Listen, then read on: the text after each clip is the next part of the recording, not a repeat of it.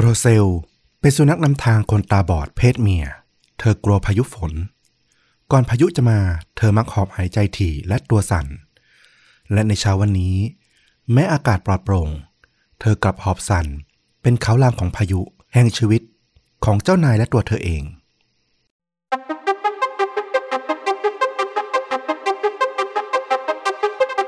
สวัสดีครับ สวัสดีครับ เรื่องจริงยิ่งกว่าหนังพอดแคสต์จากช่องชวนดูดะ อยู่กับต้อมครับ แล้วก็ฟลุกครับ กับหนึ่งเรื่องจริงสุดเข้มข้นจนถูกนำไปสร้างเป็นภาพยนตร์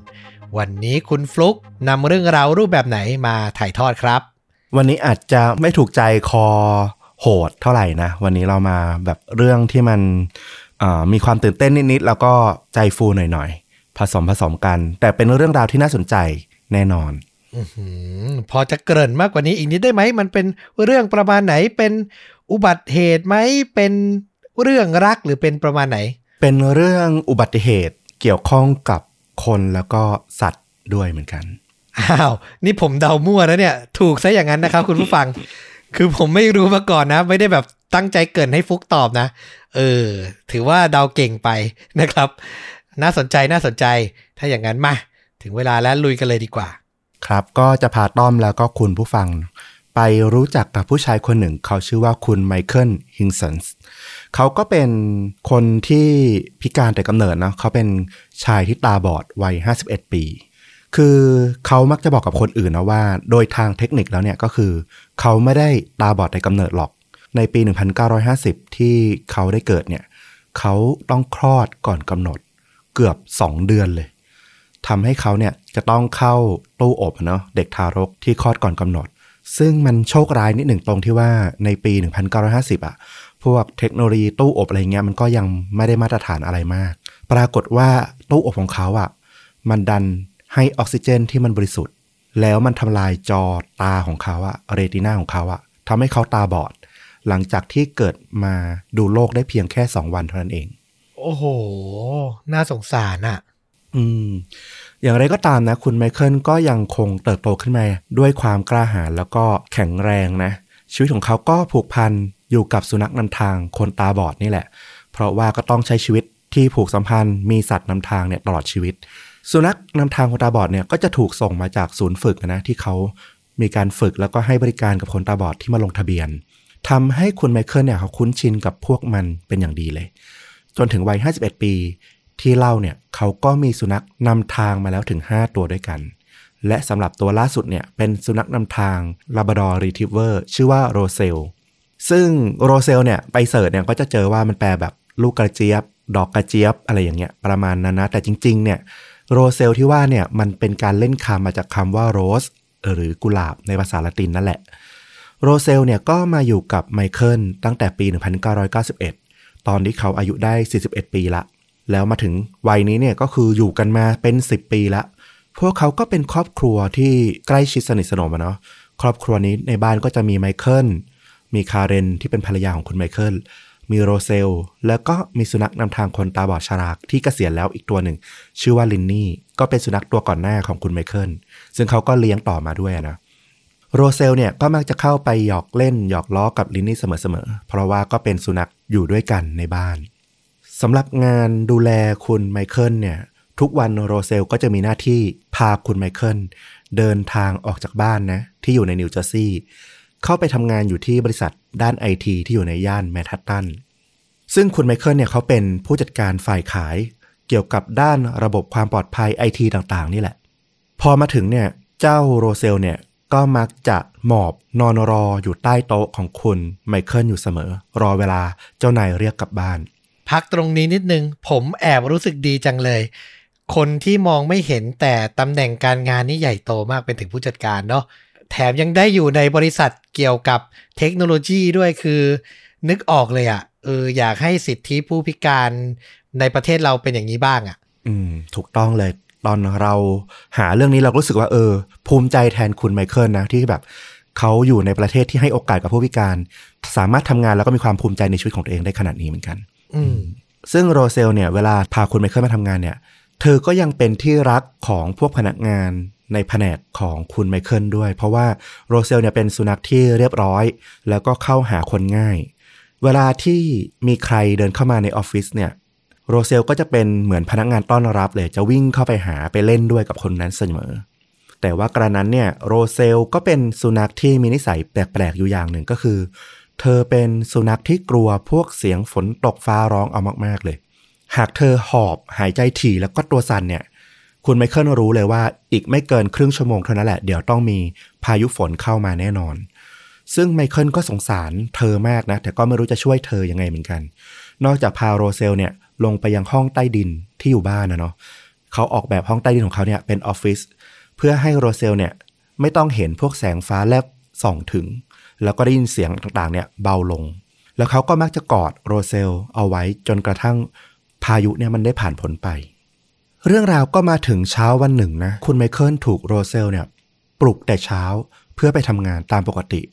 แต่เขาสังเกตเห็นว่าโรเซลเนี่ยมีอาการหอบแล้วก็ตัวสั่นเบาๆ ไมเคิลก็ถามคาเรนภรรยาของเขานะว่า วันนี้พยากรณ์อากาศเนี่ยฝนจะตกเหรอทำไมโรเซลตัวสั่นอย่างนี้ล่ะ ภรรยาของเขาก็บอกว่าไม่นะ วันนี้อากาศปลอดโปร่งดี แล้วก็ไม่มีทีท่าว่าฝนจะตกด้วย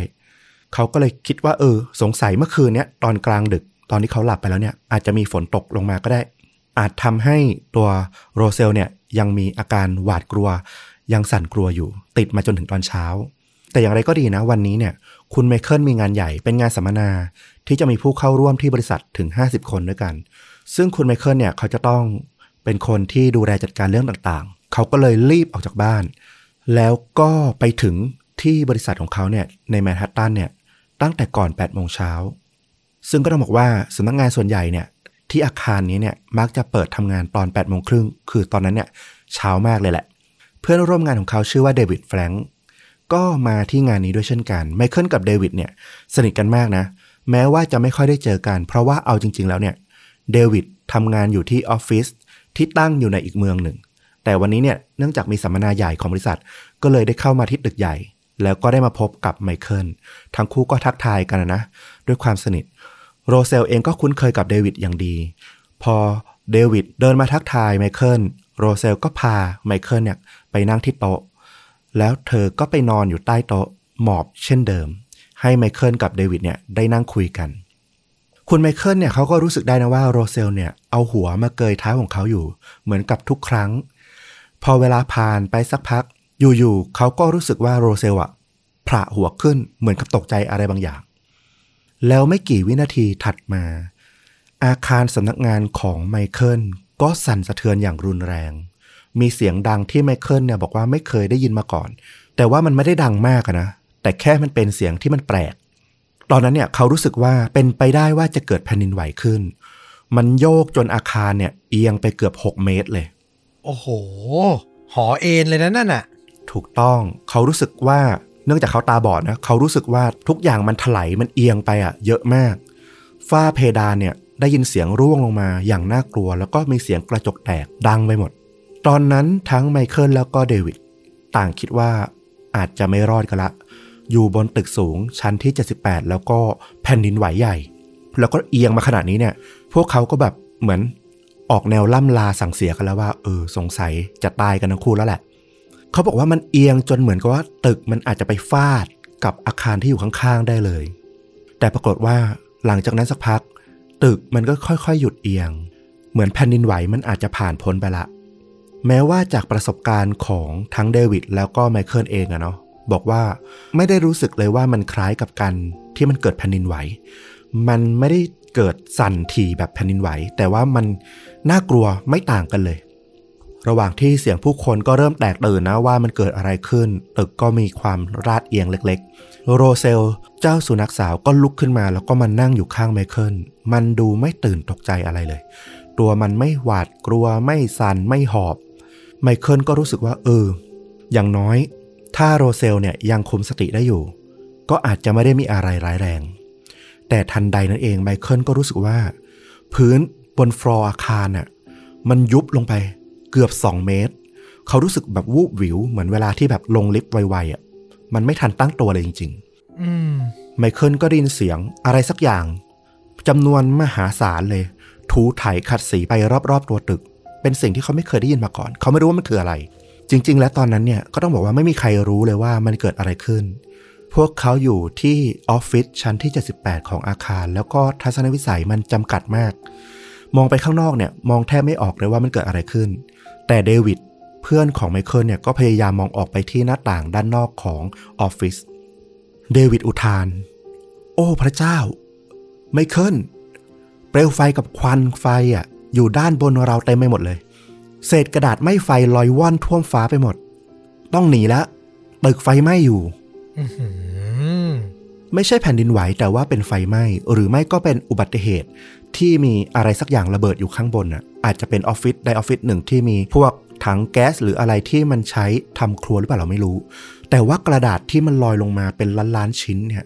คือต้นเสียงของบางอย่างที่ไมเคิลได้ยินที่ว่ามันขัดสีไปรอบตัวตึก อยู่นั่นเอง ตอนนั้นเนี่ยเดวิดก็ตะโกนอย่างเสียสติแล้วผู้คนที่อยู่รอบๆนะในออฟฟิศก็ส่งเสียงร้อง หนีหนีไฟไหม้ พวกเราหนีเร็ว ไมเคิลต้องบอกกับเดวิดว่าใจเย็นๆก่อนเดวิด เดวิดเนี่ยหันมา คือไมเคิลเนี่ยไม่เห็นหรอกว่าเพื่อนของเขาเนี่ยมีสีหน้ายังไง แต่จากน้ำเสียงของเดวิดเนี่ยเขารู้เลยว่า ตอนนี้เนี่ยเดวิดต้องแบบหน้าแบบขวัญเสียแล้วก็ผวาอยู่มากๆ เขาร้องบอกกับไมเคิลว่า นายไม่เข้าใจไมเคิล นายมองไม่เห็นว่ามันเกิดอะไรขึ้น โอ้โหคำพูดเนี้ยทำให้ไมเคิลวิตกเลยว่า มันมีอะไรเกิดขึ้นที่เขามองไม่เห็นอยู่แล้วมันน่ากลัวมาก ๆ หรือเปล่า ไมเคิลก็ทำได้แค่ใจเย็นแล้วก็บอกเดวิดว่า ใจเย็น ๆ ก่อน เดี๋ยวเราต้องพาทุกๆ คนเนี่ยที่อยู่ในออฟฟิศเนี่ยพากันหนีไป คือเขาพยายามบอกเดวิดว่า อย่าเพิ่งเอาตัวรอด ช่วยทุกคนก่อน พนักงานในออฟฟิศช่วยพาเขาหนีไปด้วยกัน คือยิ่งมองไม่เห็นฮะทำให้ตัวไมเคิลเนี่ยยิ่งมีสติมากกว่าคนอื่น เพราะว่าเขาเนี่ย จะจดจ่ออยู่แค่กับสถานการณ์ตรงหน้า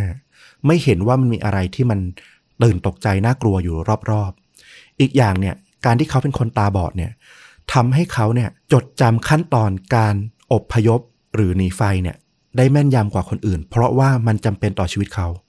นั่นทำให้ในสถานการณ์นี้เนี่ยไมเคิลกลายเป็นคนที่มีสติมากที่สุด ไมเคิลบอกว่าการตาบอดของเขาเนี่ยไม่ใช่ปัญหาเลย แต่การตื่นกลัวจนมองไม่เห็นสถานการณ์ ที่แท้จริงตรงหน้าของคนตาดีๆ อย่างเดวิดต่างหากล่ะ ที่กำลังสร้างปัญหาอยู่ ไฟไหม้อย่าให้ใครไปลงลิฟต์นะ พาคนอื่นไปที่บันไดหนีไฟ เราต้องเดินลง นี่คือไมเคิลพยายามบอกเดวิดตอนนี้เดวิดก็เริ่มได้สติละ คือตอนนั้นต้องบอกว่า พวกเขาอยู่ที่ชั้น 78 ถ้าจะลงไปที่ชั้นล่างให้ไวที่สุด เพราะว่าอาคารไฟไหม้อยู่เนี่ย แน่นอนว่าทุกคนต้องนึกถึงการลงลิฟต์ก่อน แต่ว่าสถานการณ์ที่ไฟไหม้ลิฟต์เนี่ยมันจะทำการล็อกตัวเอง และจะทำให้คนที่ลงลิฟต์เนี่ยถูกขังไว้ในนั้น ดังนั้นสถานการณ์ที่ดีที่สุดก็คือต้องเดินลงทางบันไดหนีไฟ แต่ว่าพออยู่ชั้น 78อะมันมีบันไดหนีไฟที่ต้องเดินลงไปอะถึง 1,460กว่าขั้น คิดเป็นระยะทางเนี่ยประมาณ 1 กิโลเมตร กับอีก 700 เมตร เกือบ 2 กิโลเมตร แล้วเป็นในแนวดิ่ง ซึ่งเหนื่อยแสนสาหัสกว่าเยอะ ต่อให้เดินลงก็เหอะ ถูกต้องให้คิดว่าจำนวนขั้นเยอะแค่ไหนสำหรับใครที่เคยไปเที่ยวที่ภูลังกาถ้ำนาคาเนาะที่นั่นเนี่ยจะมีช่วงหนึ่งที่เป็นบันไดปูนที่ต้องเดินเนี่ย1,400 ขั้น ให้นึกถึงความยากลำบากอันนั้นเอาไว้เลย แต่อันนี้เนี่ยแน่นอนว่าเดินลงอย่างที่ต้อมบอกเลย มันเหนื่อยน้อยกว่าเดินขึ้นแน่นอน แต่ว่าต้องนึกถึงสภาพ ชั้น 78 เนี่ย มันอยู่สูงมาก อากาศบันเบาบาง แล้วพอเข้าไปในโถงบันได หนีไฟที่มันแคบๆอะ อากาศที่ใช้หายใจมันยิ่งน้อยลง และมันจะทำให้ร่างกายเนี่ยต้องรับภาระมากขึ้นเหนื่อยง่ายขึ้น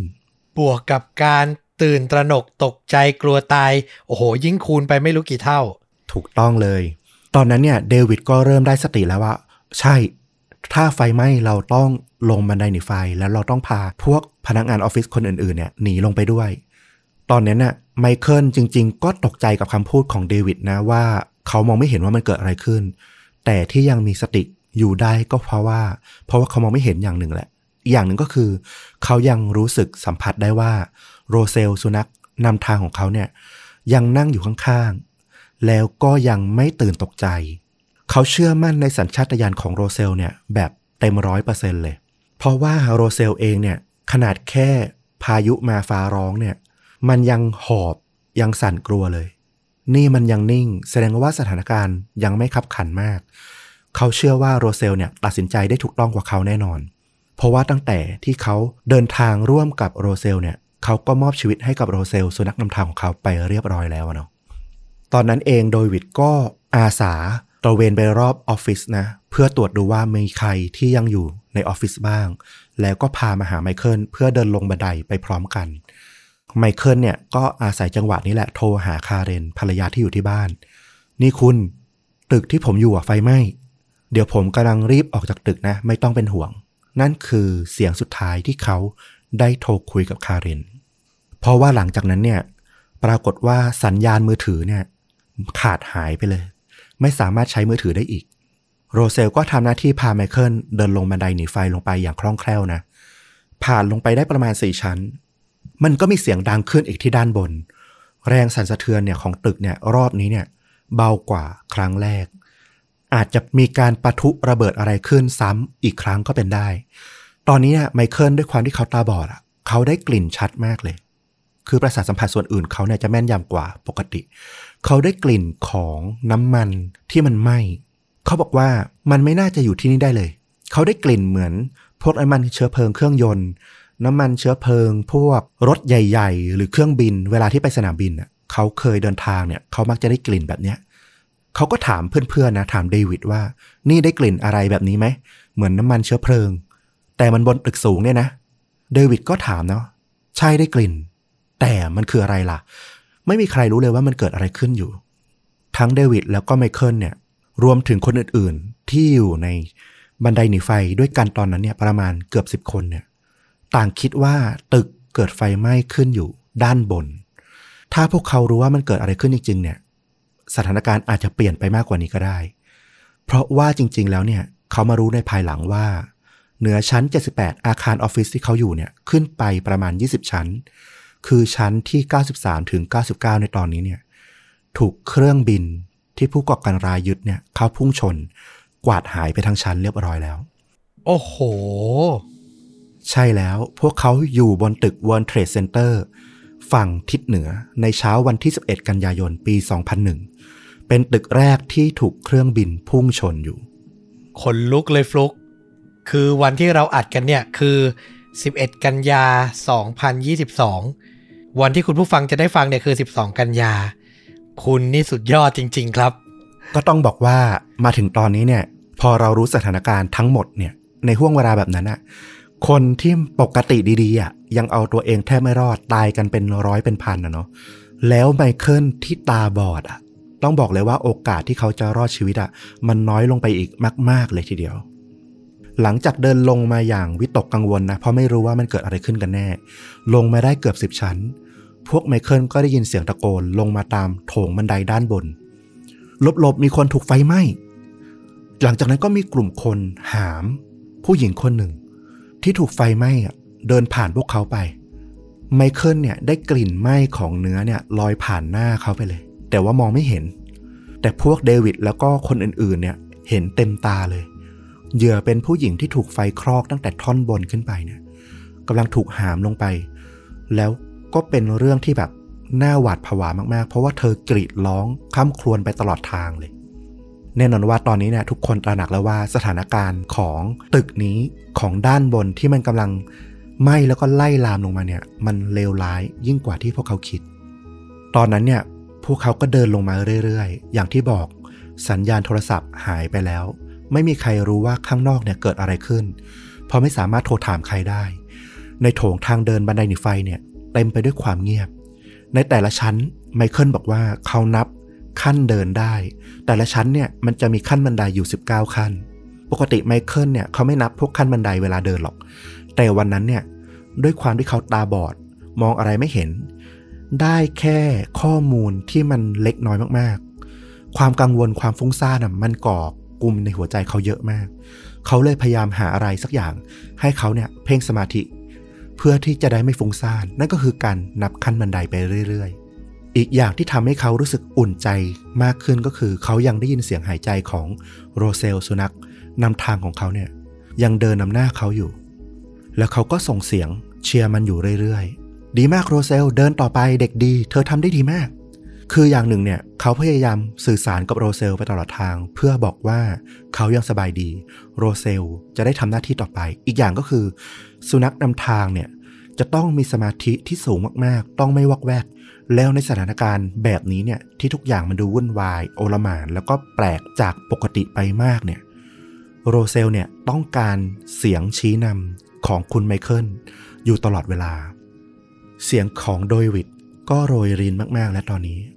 เขาพูดขึ้นมาแบบหอบเหนื่อยเลย พวกเราเหนื่อยจะตายแล้วหนีออกจากตึกนี้ไปไม่ทันแน่ๆ สงสัยพวกเราต้องตายกันในนี้แล้วแหละ เสียงคือท้อมากแล้ว หลังจากผ่านมาได้ถึงชั้นที่50 คืออย่างที่บอกไปนั่นแหละว่าระยะทางที่ลงมาจากชั้น 78อะมาถึงชั้น 50อะมันอาจจะมองแค่ 20 ชั้นนะ แต่ในสภาวะที่แออัด แล้วก็อากาศหายใจ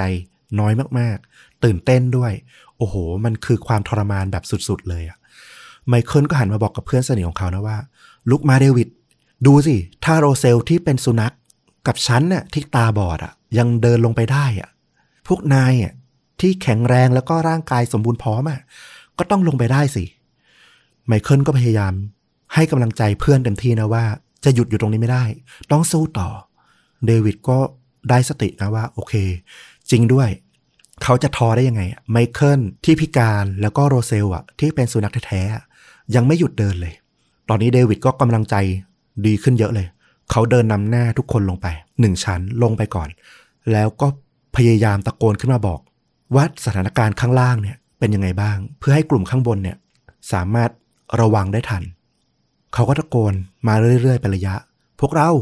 นี่ชั้น 48 ละ ทุกอย่างโอเคนะ ลงมาได้ลงมาได้เดวิดเดินนำไปอย่างเงี้ย ทีละชั้นทีละชั้น ตอนนี้ต้องบอกว่าด้วยคำพูดของไมเคิลน่ะทำให้กลุ่ม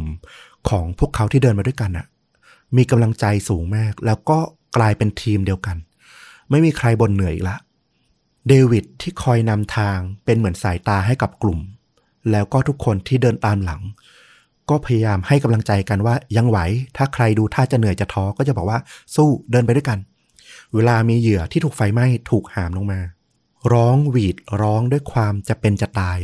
พวกเขาจะเข้าไปอบกอดแล้วก็ให้กำลังใจว่าอดทนนะอดทนนะอีกนิดเดียวจะถึงข้างล่างแล้ว เดี๋ยวเธอจะปลอดภัย คือกลายเป็นกลุ่ม เฉพาะกิจที่แข็งแกร่งขึ้นมาเลยทีเดียว มาถึงที่ชั้น 30 เดวิดก็ตะโกนขึ้นมาว่า เฮ้ hey, พวกเรา นักดับเพลิงกำลังเดินขึ้นมามีคนมาช่วยพวกเราแล้ว ปรากฏว่ามีกลุ่มของนักดับเพลิงเนี่ย พร้อมอุปกรณ์ เดินนำหน้า เดินตรงขึ้นมากำลังจะขึ้นไปที่ชั้นบน เพื่อที่จะไปดับไฟแล้วก็ช่วยเหลือผู้คน ที่ยังตกค้างอยู่กำลังสวนขึ้นมามาเจอกันที่ชั้น 30 พอดี พนักงานดับเพลิงคนหนึ่งก็เห็นนะว่าไมเคิลเนี่ยตาบอดมีสุนัขนำทาง ก็รีบเดินเข้ามาหาเลย คุณไหวหรือเปล่า ต้องให้พวกเราช่วยอะไรไหม เดี๋ยวผมทิ้งคนไว้คนหนึ่งแล้วกัน ช่วยพาคุณเดินลงไปข้างล่าง ระหว่างนั้นนักดับเพลิงอีกคนก็มาเล่นกับเจ้าโรเซลนะ เห็นเป็นสุนัข คุณไมเคิลก็รีบบอกเลยว่า ผมโอเค ผมโอเค สุนัขของผมจะพาผมลงไปข้างล่างเอง ไม่ต้องห่วงไม่ต้องห่วง คือใจหนึ่งเนี่ย คุณไมเคิลเขาก็กังวลแหละว่า ตามหลักปกติแล้วว่าเวลาที่สุนัขนำทางเนี่ย มันกำลังทำหน้าที่นำทางอยู่อะเป็นข้อห้ามเลยนะว่า ห้ามใครเนี่ยมาเล่นกับสุนัขด้วย คืออันนี้ก็เป็นความรู้เนาะถ้าเราไปเจอคนตาบอดแล้วมีสุนัขนำทาง อย่าไปทักอย่าไปเล่นอย่าไปให้อาหาร เพราะว่าจะทำให้สุนัขเนี่ย มันเสียสมาธิแล้วก็นำทางไม่ได้ อืมคุณไมเคิลก็ก็กลัวไว้ว่า เดี๋ยวเจ้าโรเซลเนี่ยโดนพวกนักดับเพลิงมาเล่นแล้วก็จะกลายเป็นว่าเอ่อเสียสมาธิไม่สามารถนำทางเขาลงไปได้ เขาก็รีบบอกเลยว่าเออ เขาโอเคเขาปลอดภัย พวกคุณขึ้นไปข้างบนเถอะ ยังมีคนต้องการความช่วยเหลือด้านบนอยู่ พวกเขาลงไปเองได้ไม่เป็นไร สิ่งที่น่าเศร้าก็คือพวกกลุ่มของคุณไมเคิลเนี่ยมารู้ได้ภายหลังว่า การที่พวกนักดับเพลิงเนี่ยได้เล่นกับโรเซลนั่นนะมันอาจจะเป็นความรู้สึกรื่นรมครั้งสุดท้ายในชีวิตของพวกเขาก็ได้ เพราะว่าเราก็ต่างรู้ชะตากรรมของพวกนักดับเพลิง ที่ขึ้นไปบนตึก World Trade Center ในวันนั้นดีนะว่ามันเกิดอะไรขึ้น ลงมาถึงชั้นที่ 26 เดวิดก็พบกับตู้กด เขาก็กดน้ำออกมานะ แล้วก็ส่งแจกจ่ายให้กับคนในกลุ่ม ก็ได้นั่งพักกันแป๊บหนึ่ง โรเซลตอนนี้ก็ลิ้นห้อย ด้วยอากาศร้อนแล้วก็ความเหนื่อยที่มันเดินมาเป็น50-60ชั้นแล้วเนี่ย ตอนนี้เนี่ยพวกเขานั่งพัก แล้วก็เห็นพวกนักดับเพลิงเนี่ย เดินผ่านพวกเขาขึ้นไปเรื่อยๆ มีเสียงตบมือให้กำลังใจ นักดับเพลิงที่เป็นฮีโร่ในวันนี้เนี่ยเป็นระยะระยะตลอดทางทางเดิน พวกเขาก็เดินลงไปกันต่อ ผ่านไปเนิ่นนานเท่าไหร่ไม่รู้เลย คุณไมเคิลเนี่ยนับก้าวได้เกินหนึ่งพันกี่พันก้าวแล้วไม่แน่ใจ แล้วเดวิดก็ตะโกนขึ้นมา เฮ้ยพวกเราเห็นชั้นล่างแล้วนะ จะถึงแล้ว ตอนนี้เนี่ยเสียงผู้คนจากด้านล่างก็ดังขึ้นมา ชัดขึ้นเรื่อยๆ ด้านล่างก็โอลหม่านพอสมควร เพราะว่าคนเนี่ยไม่สามารถออกจากตัวตึกไปได้ ก็มีเจ้าหน้าที่มากัน เพราะว่าด้านบนเนี่ยมันเกิดไฟไหม้ มันก็มีพวกเศษซากอาคารวัสดุต่างๆเนี่ยมันร่วงหล่นลงมา กลัวว่าออกไปแล้วจะเป็นอันตราย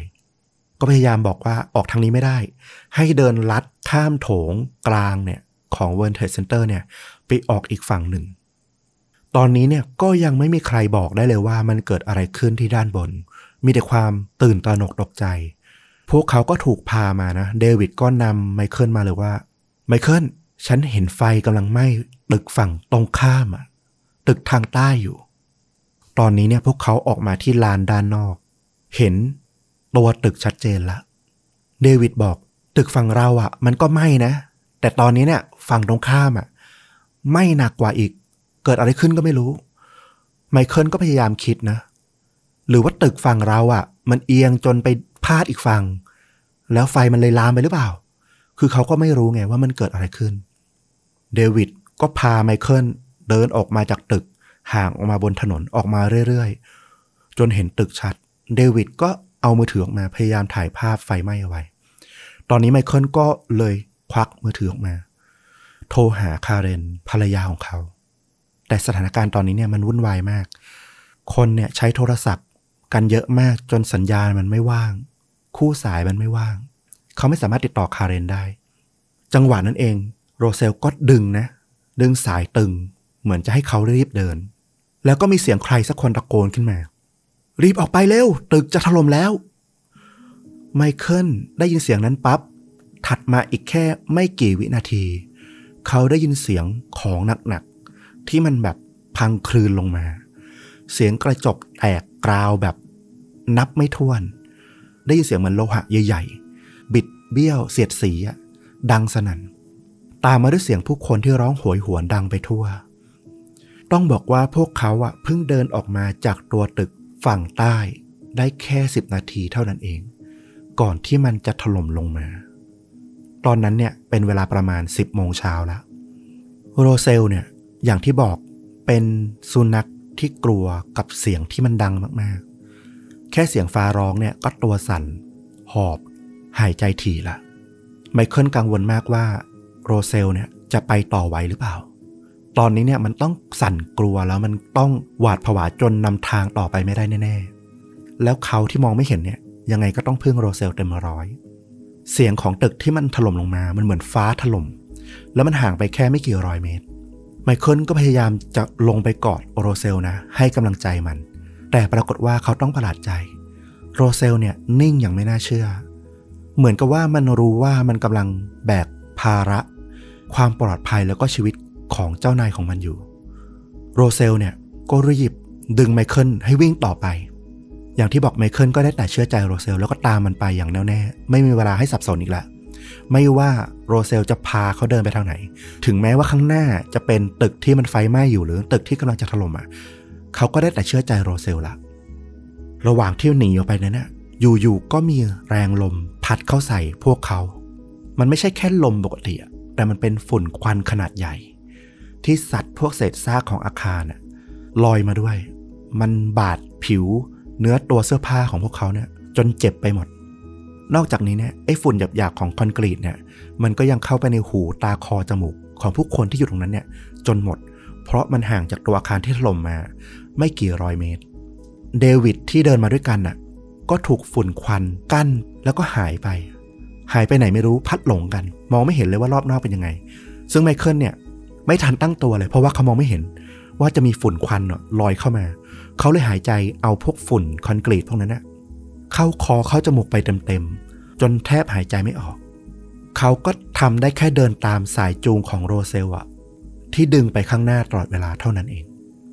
แล้วอยู่ๆโรเซลก็หยุดลง หยุดทำไมโรเซล ไปต่อสิ รีบไป ไมเคิลก็ร้องนะ ทั้งๆที่คอเขาเนี่ยก็แหบไปด้วยพวกฝุ่นปูนผงเต็มคอเลยเนี่ย แต่ว่าโรเซลก็ยังนั่งนิ่ง เขาประหลาดใจพอสมควรไมเคิลก็กวาดมือไปรอบๆ ไปด้านหน้านะ ปรากฏว่าตรงข้างหน้าของโรเซลอะมันเป็นขอบ เป็นหลุมลงไป ตอนแรกเขาก็ตกใจกลัวนะว่า หรือว่ามันเป็นทางตันไปละ พอคลำไปดีๆ มันเป็นช่องบันไดทางลงของอาคารสักหลังหนึ่ง คือโรเซลเนี่ยเป็นสุนัขนำทางที่ถูกฝึกมาว่า ถ้ามาถึงตรงบันไดที่ต้องเดินลงอะ มันจะต้องหยุดรอ เพื่อให้คนตาบอดเนี่ย รู้ว่าข้างหน้าเนี่ยไม่สามารถไปต่อได้ รอคำสั่งต่อไป พอไมเคิลรู้ว่าข้างหน้าเป็นบันไดเนี่ย ก็เลยรีบบอกโรเซลว่า โรเซลไปต่อได้ไปต่อได้ เขาก็ระวังค่อยๆเดินลง ไม่ให้หกล้ม ต้องบอกว่าโชคดีนะ ที่โรเซลเนี่ยนำทางคุณไมเคิลเพราะเอาจริง ๆ เนี่ย ต่อให้มองเห็นเป็นปกติ แต่ตอนนั้นเนี่ย ฝุ่นควันเนี่ย มันบังมิด จนคนตาปกติเนี่ยก็มองอะไรไม่เห็นเหมือนกัน แต่โรเซลเนี่ยมีสัญชาตญาณของสุนัข ที่สามารถบอกได้ว่าด้านหน้า มันมีสิ่งกีดขวางอะไร ก็ทำให้คุณไมเคิลเนี่ยปลอดภัย ระหว่างที่ไมเคิลกำลังจะให้โรเซลเนี่ยเดินนำลงบันไดไปเนี่ยเขาก็ได้ยินเสียงร้องของผู้หญิง อยู่ไม่ไกลตัวเขามาก ช่วยด้วยช่วยด้วย ฉันมองไม่เห็นอะไรเลย ฝุ่นมันเข้าตาฉันไปหมด ฉันมองอะไรไม่เห็นเลยช่วยฉันด้วย ไมเคิลก็คลำนะ ไปทางทิศของผู้หญิงคนนั้นนะแล้วก็คว้าแขนของเธอไว้ได้ คุณครับคุณครับ ใจเย็นนะ ผมเนี่ยชื่อไหมจริง ๆ ผมเป็นคนตาบอด แต่ว่าผมมีสุนัขนำทาง เดี๋ยวเธอเนี่ยจะพาพวกเราเนี่ย เดินลงบันไดด้านล่างนะ ค่อยๆ ตามผมมานะ ปรากฏว่าโรเซลเนี่ยสามารถช่วยทั้งไมเคิลแล้วก็ผู้หญิงแปลกหน้าอีกคนหนึ่งเนี่ยเดินลงไป ตามบันไดถึงชั้นใต้ดินได้ ท่ามกลางหมอกควันที่มันคลุม จนมองอะไรแทบไม่เห็น พอมาถึงด้านล่างที่มันปลอดภัยเนี่ยไมเคิลถึงได้พบว่าโรเซลเนี่ยพาพวกเขามาที่สถานีรถไฟใต้ดิน พนักงานของสถานีก็วิ่งเข้ามานะ เห็นคนลงมามากมาย มาเจอไมเคิลแล้วก็ผู้หญิงอีกคนหนึ่ง พร้อมสุนัขโรเซล ก็วิ่งเข้ามาถาม ปลอดภัยไหมทุกคนเป็นอะไรหรือเปล่า เดี๋ยวผมจะพาไปที่ห้องพักพนักงาน เดี๋ยวมีน้ำให้ช่วยล้างหน้าล้างตา แล้วก็ดื่มกิน รอให้มีคนมาช่วยได้ที่นั่น เดี๋ยวตามผมมา ไมเคิลก็ได้เจอกับเดวิดพอดี เขาก็หนีมาที่นี่พร้อมๆกัน โชคดีมาก ปรากฏว่านั่งพักกันได้ไม่นาน ก็มีตำรวจวิ่งลงมาที่สถานี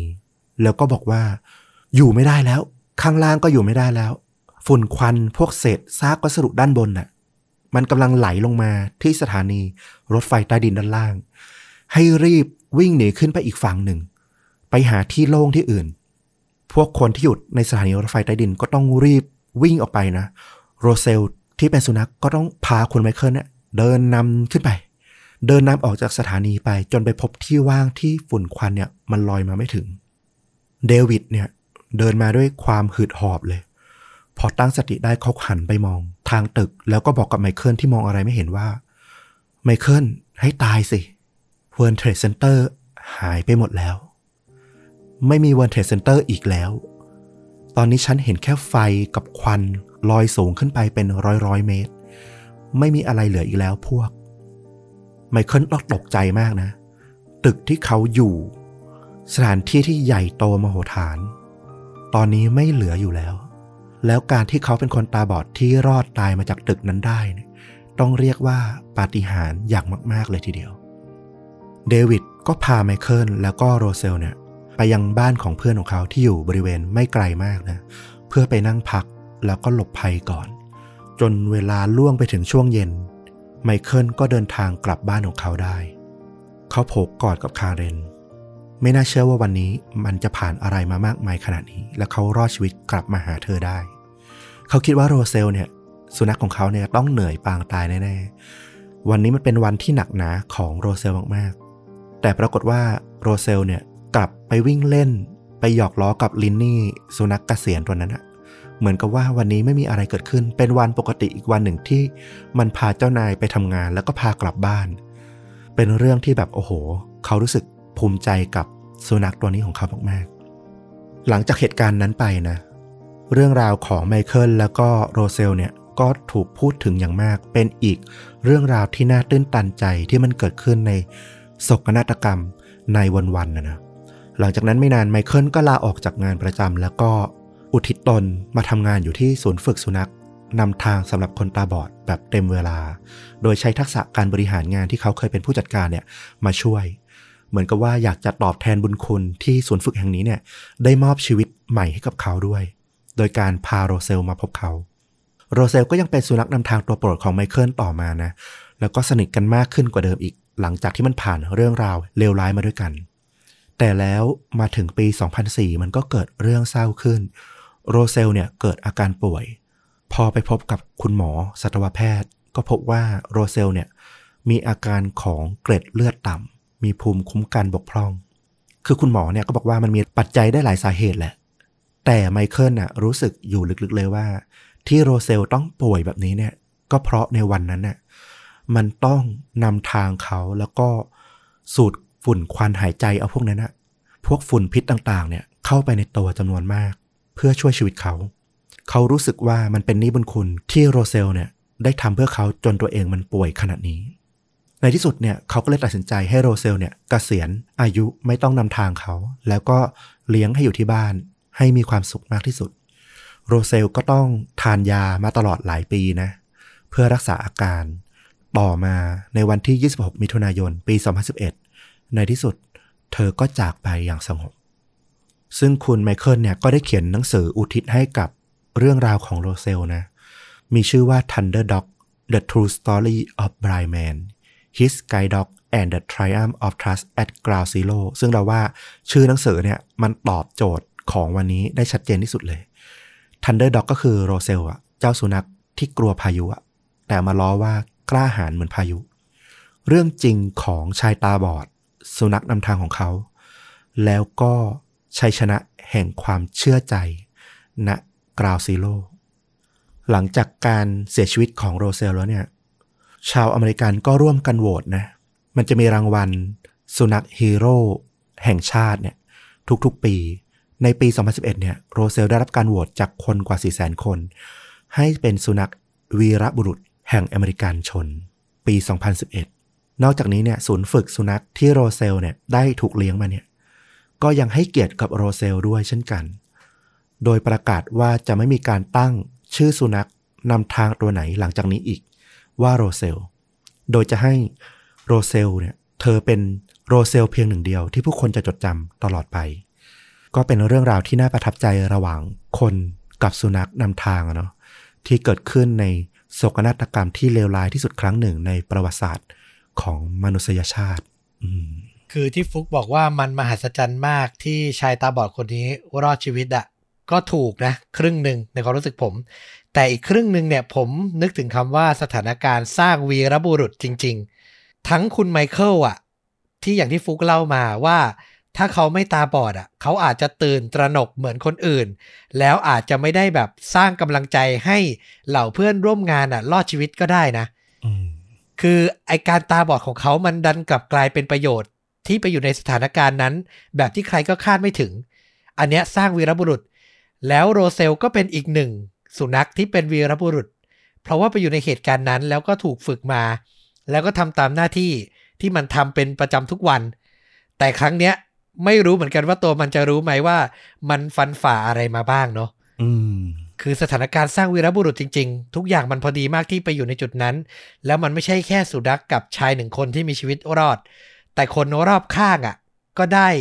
ผลประโยชน์ แล้วก็เอาตัวรอดมาได้ไปด้วยอะ อันนี้อัศจรรย์นะ อัศจรรย์มาก เราชอบคำพูดหนึ่งของคุณไมเคิลในช่วงเวลาหนึ่งมากเลยที่เขาบอกว่า ปัญหามันไม่ได้เกิดจากการที่คุณมองไม่เห็นหรอก แต่ปัญหามันจะเกิดกับคนที่คุณมองเห็นดี แต่คุณดันมองไม่เห็นสถานการณ์ที่แท้จริงที่มันเกิดขึ้นนะคือตื่นตระหนกจนขาดสติอะนั่นแหละคืออันตรายที่แท้จริง เออ เรารู้สึกว่า เออ เรื่องนี้มันสอนอะไรได้มากเลยว่า ถึงจะตาดีถึงจะมองเห็นทุกอย่างแต่ถ้าขาดสติอะก็อันตรายได้เสมอ คือมันปรับไปใช้ในชีวิตประจำวันได้เลยด้วยซ้ำอะคำเนี้ยคมมากจริง ๆ ส่วนเรื่องนายอีเลฟเว่นอะไรใด ๆ ที่มงที่มาก็ไม่ต้องพูดกันเยอะเนาะเดี๋ยวจะหาว่าโปรอเมริกัน แต่จริง ๆ แล้วอะเราอะก็เล่าถึงความเลวร้ายในสงครามต่างๆ อเมริกาเป็นผู้ร้ายเนี่ย เราก็เล่ามาหลายตอนนะอืมเอออันเนี้ยคือพูดกันไว้ก่อน เพราะว่าพอเล่าเรื่องประมาณเนี้ยบอกว่า โอ้โหนายอีเลเว่นมันโหดร้ายจังเลย ก็จะมีคนมาถกเถียงกันอยู่ร่ำไปว่า โอ้จริงๆ มุมอื่นของโลกที่อเมริกาไปบุกอะ่ะเลวร้ายกว่านี้ด้วยซ้ำผมว่าไม่ต้องแข่งกันหรอกครับ ไม่ต้องหาหรอกว่าใครอะเป็นคนผิด คือทุกครั้งที่มันเกิดเรื่องแบบเนี้ยการก่อการร้ายการทำสงครามอะผมว่ามันเลวร้ายหมดแหละอืมเออแล้วมันไม่ควรเกิดขึ้นอะมันควรจะหาทางแก้ไขพูดคุยถกเถียง หรือทำความเข้าใจ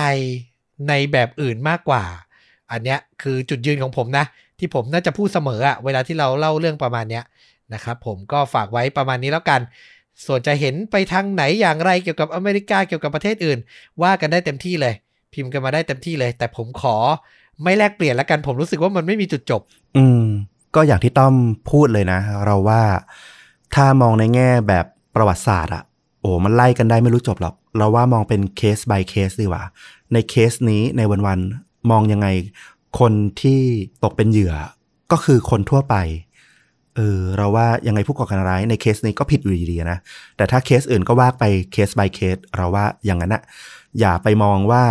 เป็นการล้างแค้นหรือว่าเอาคืนกันไม่งั้นมันไม่จบไม่สิ้นแน่นอน ถ้ามองเป็นเคส by เคส อาจจะยังพอหาทางออกหาทางแก้ปัญหาได้เนาะเออ ก็ดี เราว่ามองอย่างนี้ก็ดี ถ้ามองเหมือนคนตาบอดอย่างที่คุณไม่เคยบอกนะเออ จะมองแบบกว้างจนไม่รู้อะไรเลยเนี่ยก็หาคำตอบไม่ได้ บางทีก็ต้องตั้งสติดีๆ แล้วก็โฟกัสกับแค่สถานการณ์ที่มันเกิดขึ้น จะได้หาทางออกได้ง่ายขึ้นสำหรับหนังมันไม่ได้เป็นหนังที่เกี่ยวกับโรเซลโดยตรงอะนะแต่ว่ามันเป็นหนังที่เราว่าเหมาะกับเรื่องนี้มากๆ มีชื่อเรื่องว่าควิวห้องฮับ เจ้าตัวเนี้ยซีเกินร้อยเปอร์เซ็นเป็นหนังญี่ปุ่นนะเนาะในปี 2004 เป็นเรื่องราวของสุนัขลาบารอรีทิเวอร์เหมือนเจ้าโรเซลเลยเออตัวหนึ่งชื่อว่าควิวที่ถูกเลือกให้ไปฝึกเป็นสุนัขนำทางคนตาบอด แล้วก็เป็นเรื่องราวที่เกี่ยวกับชีวิตของมันตั้งแต่เกิดเป็นลูกสุนัขจนถึงตอนโตเลยทีเดียว เราว่าเรื่องนี้น่าสนใจได้เห็นมุมมองของ คนตาบอดกับสุนัขนำทางมากขึ้น แล้วก็มีเรื่องราวของมิตรภาพการจากลาดราม่าที่แบบโอ้โหหลายรสหลายอารมณ์มากๆ นอกจากนี้หนังเรื่องนี้เนี่ยยังถูกเอาไปดัดแปลง บางคนอาจจะเคยไปดูเวอร์ชั่นของฮ่องกงอะเนาะชื่อว่า Little Q ปี 2019นำแสดงโดยเยิ่นต๊ะหัว ก็เป็นอีกรสชาตินะ เนื้อเรื่องการเดินเรื่องไม่เหมือนกัน แต่ว่าไอเดียตั้งต้นเนี่ยเหมือนกัน เราว่าทั้งสองเรื่องดูได้หมดเลย น่าสนใจทั้งคู่ เอาล่ะ ก็ครบถ้วนนะกับเอพิโซดนี้ เรียกว่าฟุกมาเซอร์ไพรส์มาก เล่าไปครึ่งหนึ่งแล้ว ถึงมาเฉลยว่าเป็นเหตุการณ์ nine elevenเข้ากับวันที่ที่เราปล่อยคลิปนี้เลยอืมนะครับผมก็หวังว่าแม้จะไม่ใช่คดีฆาตกรรม แต่จะยังชื่นชอบและติดตามชวนดูดักกันอยู่นะครับ ทุกช่องทางเลยเหมือนเดิมนะ ใครอยากจะติดตามเรา YouTube Facebook b l o g d i t Spotify Apple Podcast Twitter รวมถึง TikTok แล้วก็สามารถสนับสนุนเราด้วยการเป็นสมาชิกช่องผ่านทาง YouTube นะครับ มีลิงก์อยู่ด้านล่าง กดเข้ามาเดือนละ 50 บาทเท่านั้นนะครับผม แล้วก็มีหลายระดับราคาด้วย อยากสนับสนุนมากกว่านั้นก็มี 150 300 ก็แล้วแต่กำลังศรัทธา คล้ายๆกับทอดกระถินเลย พูดตรงนี้ทีไรขำตัวเองทุกที แต่ก็ขอบพระคุณล่วงหน้าสำหรับคนที่สนับสนุนเราเรื่อยมานะครับ วันนี้ต้อมกับฟุกก็ต้องลาไปเพียงเท่านี้ เจอกันใหม่เอพิโซดหน้า สวัสดีครับ สวัสดีครับ